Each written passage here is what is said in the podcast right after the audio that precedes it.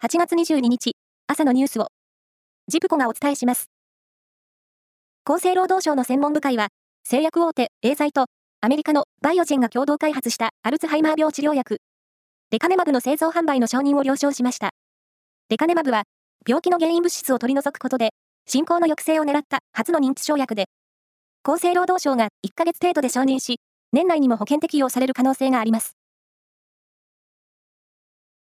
大阪府泉南市で今月13日に開かれた音楽イベントで、韓国の女性 DJ、DJ ソダさんの胸などを触ったとして、イベント主催会社が3人を告発した事件で、大阪府阪南市と北九州市に住む20歳の男性2人が大阪府警に出頭しました。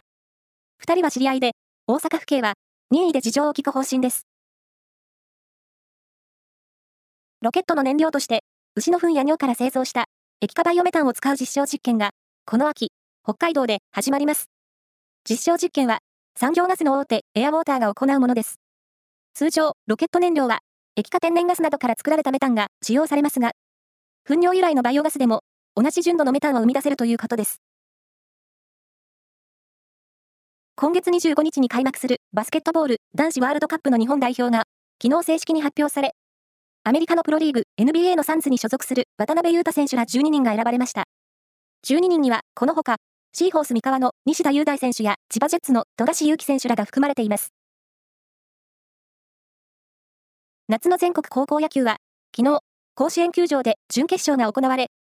宮城の仙台育英と神奈川の慶応がそれぞれ勝って決勝へ進出しました。決勝戦は明日です。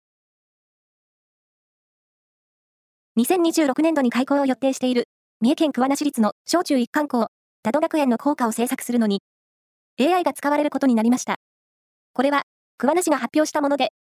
伊藤成隆市長は会見で、令和の時代にふさわしい、子供たちが生き生きと歌える自慢の効果にしたいと話しました。